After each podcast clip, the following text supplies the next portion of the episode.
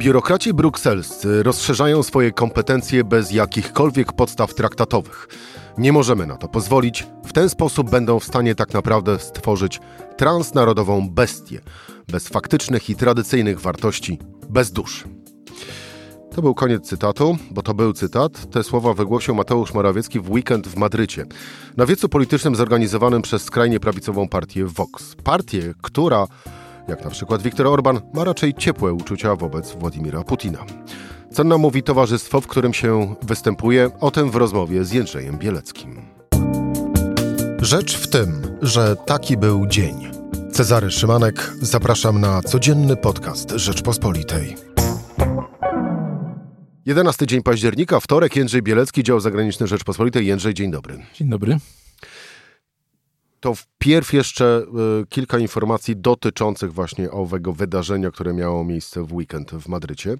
E, to był festyn polityczno-kulturalny Viva 22 pod hasłem Historia, którą razem tworzyliśmy, zorganizowany właśnie przez y, opozycyjną, ultraprawicową, konserwatywną, jaką dokładnie o tym za chwilę właśnie, partię Vox, która również jest trzecią siłą w parlamencie hiszpańskim. E, w wydarzeniu wziął udział premier Mateusz Morawiecki, ale także przewodniczący konserwatywnej partii Czega w Portugalii, André Ventura i lider prawicowej koalicji opozycyjnej w Argentynie, Javier Milei. Zdalnie przemawiała e, Giorgia Meloni, czyli e, zwyciężczyni wyborów parlamentarnych we Włoszech i kandydatka na premiera Włoch z ramienia prawicowej partii e, Bracia Włosi. Giorgia Meloni określana jako Mussolini w spódnicy. A z kolei nagrania wideo ze swoimi wystąpieniami przekazali były prezydent Stanów Zjednoczonych Donald Trump oraz premier Węgier Viktor Orban. Tak to wyglądało.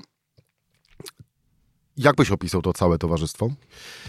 Znaczy to, są, to jest wydarzenie, które się y, rozgrywa każdego roku. Y, w Hiszpanii każdego roku Vox to organizuje. Może dwa słowa w ogóle, co to jest Vox. Tak. Y, otóż Santiago Abascal, który jest liderem tego ugrupowania, to stworzył to, to, to, to, to ugrupowanie jako odszczepienie od głównej partii konserwatywnej Hiszpanii, czyli Partii Ludowej, Partii do Popular. Ta partia po tym, jak zmarł Franco, po tym, jak w 1975 roku, po tym, jak zaczęła funkcjonować hiszpańska demokracja y, na zasadzie takiej grubej kreski, która również była wzorem dla Polski, y, przyłączyła wszystkie te, te, te jak gdyby środowiska frankistowskie, ale jako jedno z, jeden z elementów i była partią zasadniczo chadecką, tak jak na przykład CDU czy Republikanie we Francji. I Hiszpania bardzo, bardzo długo była dumna z tego, że w przeciwieństwie do wielu innych państw, właśnie na przykład wspomnianych tutaj Włoch, no nie ma Unii skrajnej prawicy, że po prostu prostu Hiszpanie dokonali takiej rewolucji mm, mentalnej, demokratycznej, że, że y, skrajna prawica, frankizm, który spowodował śmierć setek tysięcy ludzi, także już po zakończeniu w 1939 roku wojny domowej, jak gdyby jest na tyle skompromitowany, że do czegoś nie, takiego nie doszło. Dlaczego Vox się w ogóle zrodził i potem zaczął stopniowo osiągać sukces? No przede wszystkim na fali y, reakcji na Katalonię, na to, że, Hisz że, że jedność Hiszpanii była zagrożona, że nielegalne referendum, którego właśnie pięcio, piątą rocznicę obchodziliśmy, y, było złamaniem takiego podstawowego kontraktu zawartego w Konstytucji Hiszpańskiej 78 roku, mianowicie takiego, że Madryt odchodzi od polityki centralizacji frankizmu, daje ogromne, największe w Europie kompetencje 17 wspólnotom autonomicznym, ale te, że wspólnoty zobowiązują się do tego, że jeżeli będą chciały pójść własną drogą, to tylko i wyłącznie na zasadzie referendum w całym kraju, w całym królestwie. Nie to, że ktoś sam mm, y, będzie próbował takie referendum zorganizować. Y, Katalonia była tą, tą, tą wspólnotą autonomiczną, gdzie w referendum nad tą konstytucją poparcie było największe. No i to zostało złamane. Było realne zagrożenie, tak się wydawało wówczas 2018, 17, 19 rok, że y, jedność hiszpańska także z udziałem Rosji, bo o tym trzeba powiedzieć, jest zagrożona. No i właśnie powstało to ugrupowanie Vox, y, które rzeczywiście w pewnym momencie miało bardzo poważne poparcie, ma trzecią, jest trzecią siłą w, w Cortezach, y, no ale pikuje w tej chwili y, w dół. Zatrzymajmy się jeszcze na tym początku powstawania partii Vox. Te pierwsze hasła, które, miał, które Vox miał na sztandarach, To były jakie hasła? Y, no to są hasła y, jedności y, kraju, to jest hasło odebrania autonomii, to jest hasło powrotu do katolicyzmu, katolicyzmu skompromitowanego w Hiszpanii tym, że Kościół katolicki stanął po stronie Franco, bronił frankizmu. To jest także machismo, czyli jak gdyby dominacja mężczyzn nad kobietami porom znacznie, znacznie większy niż, niż w Polsce, więc być może do końca w Polsce nie, niedoceniany. No i to jest kwestia odwoływania się także do, do historycznych tradycji frankizmu. No i też był wątek rosyjski bardzo istotny. Wątek rosyjski tak, ale to jeszcze kwestia frankizmu. E, nazwałbyś Vox spadkobiercami tamtych czasów? E, no, ja po prostu zacytuję e, Abaskala w Cortezach. On mówi o rządzie demokratycznym, rzecz jasna socjalistycznym rządzie Pedro Sancheza, że jest to najgorszy rząd, jaki Hiszpania miała od przynajmniej pół wieku. No, kto rządził pół wieku temu? No, Franco, czyli po prostu rząd socjalistyczny hiszpański obecny, demokratyczny, jest gorszy według tego pana od krwawego dyktatora, który zabił setki tysięcy ludzi y, i który, przypomnę, był sojusznikiem Hitlera. Y, wysłał wojska na kampanię, do, do udziału w kampanii Barbarossa, operacji Barbarossa przeciwko Rosji.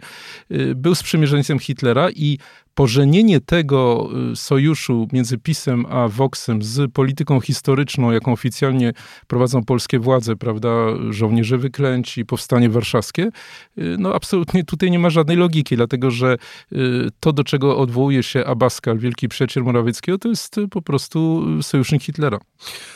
Kwestia Rosjan.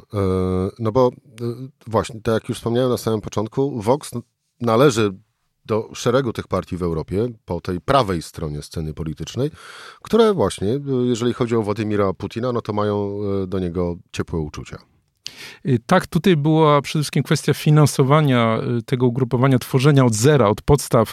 Przypomnę w takiej atmosferze, kiedy Hiszpanie uważali, że skrajna prawica jest skompromitowana y, tego ugrupowania. Były w tej sprawie śledztwa. No, to jest porównywalna, jak gdyby równoległa, równoległy mechanizm do tego, co, co się stało w Katalonii, przede wszystkim jeśli chodzi o przywódcę i organizatora tego nielegalnego referendum z 18 roku, Carlesa Puigdemonta. Y, po prostu były, były spotkania z przedstawicielami Kremla. Y, nie do końca wiadomo na jakiej zasadzie były te, te ugrupowania finansowane z jednej strony katalończycy, z drugiej strony Vox. Y, faktem pozostaje, że w momencie, kiedy wybuchła wojna, teraz ta ostatniej faza, prawda, w lutym, inwazja na, na, na Ukrainę rosyjska, no to wtedy, dopiero wtedy Abaskal zaczął się jak gdyby dystansować od Rosji, wskazywać, że jednak nie jest do końca mu po drodze.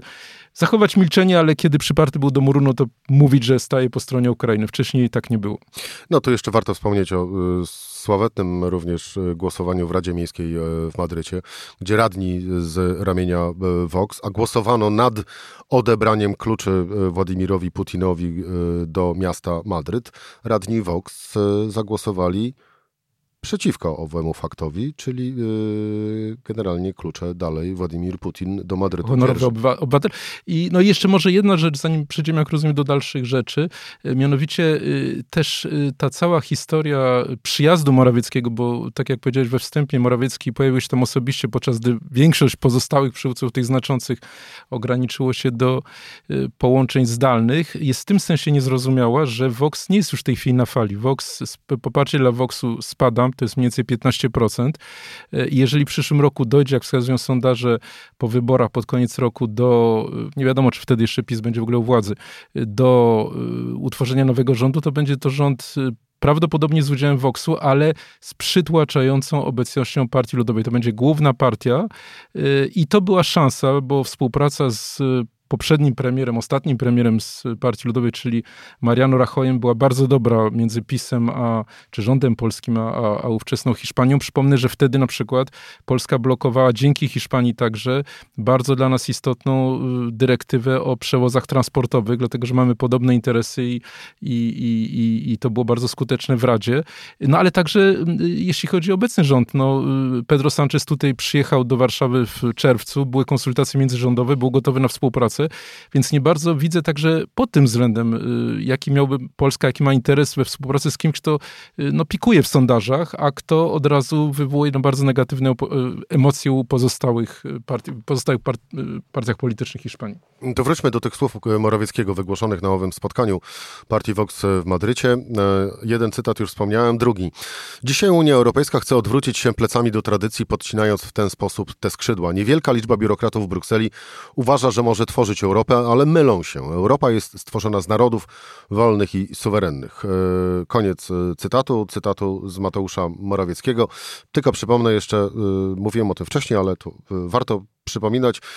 Mateusz Morawiecki raczył był nazwać Unię Europejską transnarodową bestią, bez faktycznych i tradycyjnych wartości.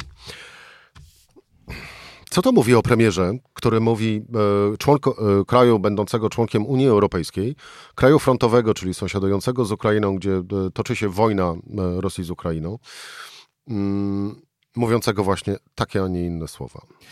Znaczy, ja bym tutaj zwrócił uwagę, bo to jest bardzo ciekawe porównanie y, strategii Polski ze strategią Hiszpanii, dlatego że Hiszpania została bardzo źle potraktowana przez Niemcy w czasie ostatniego kryzysu finansowego. Co to znaczy bardzo źle potraktowana? Y, bardzo surowo. Chodzi o to, że Niemcy narzuciły bardzo ostry program y, oszczędnościowy. To spowodowało gwałtowny wzrost bezrobocia w Hiszpanii wówczas. Całe pokolenie młodych Hiszpanów okazało się do pewnego stopnia straconym pokoleniem. Połowa ludzi w tym grupie, tej tej, tej grupie młodych ludzi pozostała bez pracy, pozostała część to byli tak zwani milenario, czyli ludzie, którzy zarabiają tysiąc euro, bardzo mało. E, ta pamięć o tym pozostała, szczególnie, że, że w właśnie premier, o którym już mówiliśmy, Mariano Rajoy, no nie sprzeciwiał się, nie grał twardo, tak jak to robi w tej chwili Sanchez wobec, e, wobec Berlina, Angeli Merkel, teraz Olafa Scholza. Więc jak gdyby jest problem na linii Hiszpanii, i Niemiec. To nie jest tak, że to są wspaniałe relacje, to, to, to, to bardzo, bardzo różnie bywa. Y, ale Hiszpania, w przeciwieństwie do Polski, zachowuje też y, szerszą perspektywę i wie doskonale, że w ramach Unii Europejskiej gra polega na czym innym. Polega na budowaniu koalicji, na w przedstawianiu konstruktywnych projektów, które, jeżeli ma się odpowiednią ilość sojuszników, no to wtedy się wygrywa. Oczywiście wzorem dla czegoś takiego y, były, mm, był, był Felipe González, wielki premier socjalistyczny na początku demokracji, który bardzo twardą grą wobec y, Helmuta Kohla tegoż kanclerza, dzięki któremu Hiszpania weszła do Unii Europejskiej. Tak jak Polska weszła dzięki Niemcom, tak i Hiszpania weszła dzięki Niemcom do Unii Europejskiej przy, wbrew, wbrew stanowisku Francji. Więc mimo tego, że, że było to, to, to jak gdyby ten dług wdzięczności, yy, yy, Felipe González twardą swoją postawą wywalczył fundusze strukturalne, dzięki którym dzisiaj jeździsz autostradami, jakim jeździsz. Bez Felipe Gonzáleza czegoś takiego no, ja, nie było. Ja pamiętam Andaluzję y, przed właśnie funduszami, a tak. po funduszach. To tak naprawdę dwie różne rzeczywistości. No ja podam jedną liczbę. W Hiszpanii jest 16 tysięcy kilometrów autostrad, w Niemczech jest 11 11 tysięcy. Hiszpania jest dużo lepsza pod tym względem. Y, AVE, czyli Alta Velocidad Española, czyli szybkie koleje są znacznie lepsze i mają największą sieć po Chinach na świecie, więc Hiszpania z jednej strony potrafiła to świetnie wykorzystać i wiedziała, że dzięki Unii, dzięki tym, y, tej przynależności do jednolitego rynku i tak dalej, może dokonać y, skoku cywilizacyjnego, ale z drugiej strony potrafiła bardzo twardo bronić swoich interesów. Czy dzisiaj robi to samo Pedro Sanchez, również socjalistyczny premier? No, to jest jego idea fundusze odbudowy. Bardzo dużo słyszałeś o funduszach odbudowy. To jest idea, którą przedstawili Hiszpanie. Zbudowali sojusz najpierw z Włochami, potem z Francją. Nacisk był tak wielki, że w końcu Niemcy się na to zgodziły.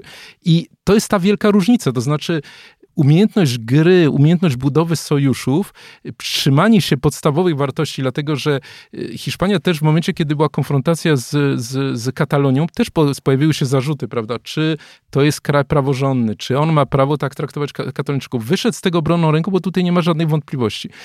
Y, więc to jest ta różnica. Natomiast jeśli chodzi o, o Morawieckiego, no gdyby Polska y, jeszcze utrzymała przez jakiś czas tą właśnie linią, ko, linię korzystania z funduszy unijnych, korzystania z jednolitego rynku, umacniania swojej pozycji, to mniej więcej tak pokazują statystyki, za jakieś 7-10 lat byśmy dogonili czy przegonili poziom y, dochodu narodowego na mieszkańca Włoch i Hiszpanii. Czyli krótko mówiąc, byśmy grali w zupełnie innej lidze y, i też byśmy wówczas mieli znacznie więcej wspólnych interesów z kolejnymi krajami unijnymi. Ja tutaj, po, po, zresztą to, to jest polityka takiego radykalizmu coraz dalej idącego ze strony PiSu, której na początku nie było, bo przypomnę raz jeszcze o tym współdziałaniu z Mariano Rachojem w sprawie tych, tych, tej dyrektywy transportowej. No to są setki tysięcy miejsc pracy w Polsce, jest klucz kluczowy sektor. Polska jest numerem jeden, Hiszpania jest numerem dwa, jeśli chodzi o przewóz y, y, ciężar, ciężarówek. Więc to był ten przykład. To znaczy, tylko jeżeli rzeczywiście chcesz grać na przykład z tą Hiszpanią, no to musisz mieć odpowiedniego ambasadora, musisz odpowiednio y, przygotować się do tego i nie możesz grać z partią, która jest radykalna i która odrzuca tą Unię Europejską, na której możesz korzystać. Dlatego zainteresowany w rozwoju tejże, tejże, tegoż ugrupowania Voxu jest Rosja oczywiście. No właśnie. I, i chyba tak naprawdę e, z tych słów Morawieckiego, które padły w Madrycie, najbardziej cieszy się Kreml. No on na pewno najbardziej cieszy się z tego, że w momencie, kiedy y, trzeba budować wspólny front, y, myśleć o wspólnych kolejnych sankcjach, no masz, masz premiera y, piątego najważniejszego kraju Unii, który mówi, że rozbijajmy to rozbijajmy to, zamiast budowania wspólnego frontu, y, no i, i nie współdziałamy w tym przypadku właśnie z, z, z Hiszpanami, w sensie z władzami Hiszpanii. Jak pozostałe kraje Unii Europejskiej? E, no bo za chwilę premier Mateusz Morawiecki znajdzie się na kolejnym szczycie Rady Europejskiej, e, wejdzie do e, sali plenarnej i wtedy, i wtedy co? Jak mogą zareagować przywódcy innych krajów? Znaczy, to nie jest taka, to nie jest taka dynamika, że są takie piękne cytaty, jak tutaj właśnie powiedziałeś o tej bezdusznej yy, tworze.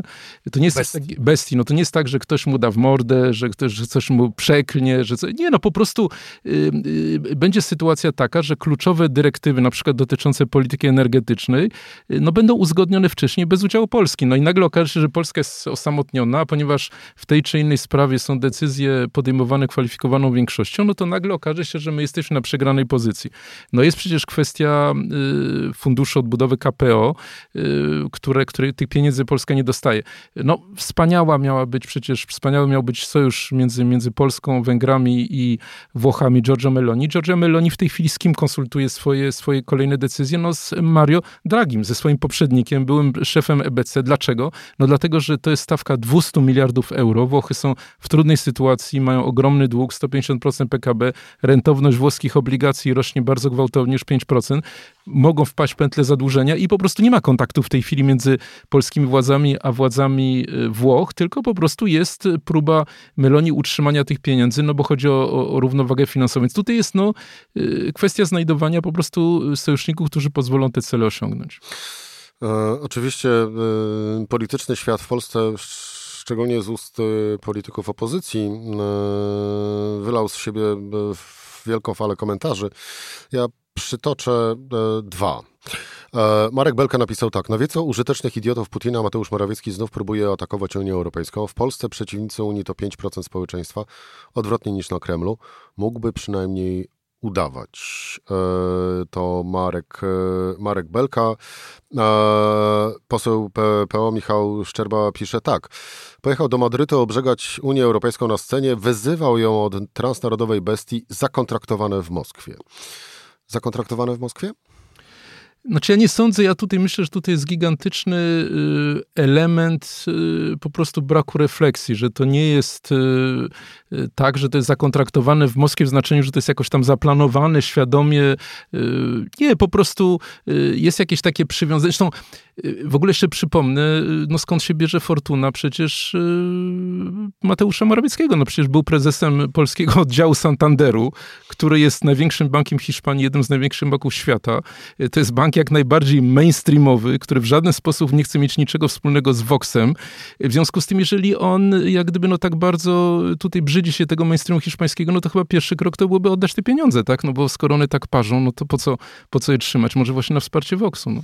To jeszcze, to jeszcze jeden komentarz, Jędrzej, na koniec. E, Michał Szulżyński w komentarzu również, e, patrząc z takiego e, naszego politycznego, wewnętrznego poletka, pisze tak. Spór o to, czy instytucje unijne nie rozciągają swoich kompetencji, toczy się od lat. Problem w tym, że Morawiecki Używa języka nie tych, którzy chcą Unię zreformować, ale jej wrogów w stylu inicjatora Brexitu Nigela Farage'a.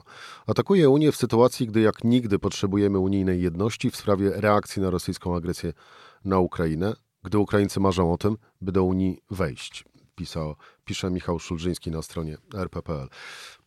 E, to porównanie do Nigela Farage'a mm, jest na miejscu?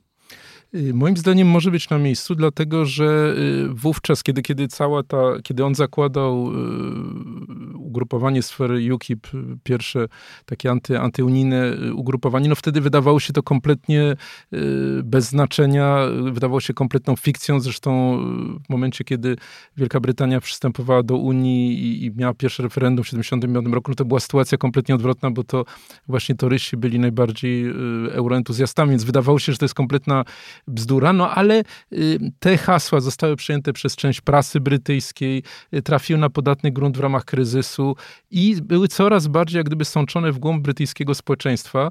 Y, coraz bardziej umacniała się frakcja antyunijna w w partii konserwatywnej, y, aż w końcu David Cameron doszedł do wniosku, że zagrożenie jest tak duże, że on właśnie musi zrobić referendum, które oczywiście wygra nad pozostaniem do Unii, tak, pozostaniem w Unii, tak był przekonany, no i, i, i zniszczy tą frakcję. Wiemy, jak to wyszło, wiemy, jak, jakie to konsekwencje przyniosło. No dzisiaj y, y, moim zdaniem bardzo niepokojące jest, bardzo niepokojąca jest stała kampania przeciwko Niemcom, dlatego, że jeżeli ktoś widzi, jakie są nastroje w Polsce, no to kraj, który, który, który nas do tej Unii wciągnął, i dzięki któremu w dużym stopniu y, osiągnęliśmy sukces gospodarczy. Po prostu jest bardzo korzystna współpraca po obu stronach.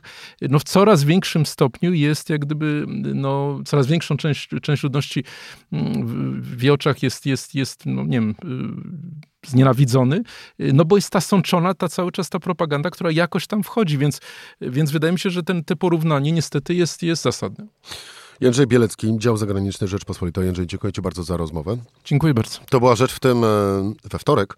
Cezary Szymanek do usłyszenia jutro o tej samej porze. Proszę pamiętać o subskrypcji kanału Rzecz w tym e, w Apple Podcast i Spotify. Proszę również pamiętać o subskrypcjach samej Rzeczpospolitej na stronie czytaj.rp.pl. Serdeczności.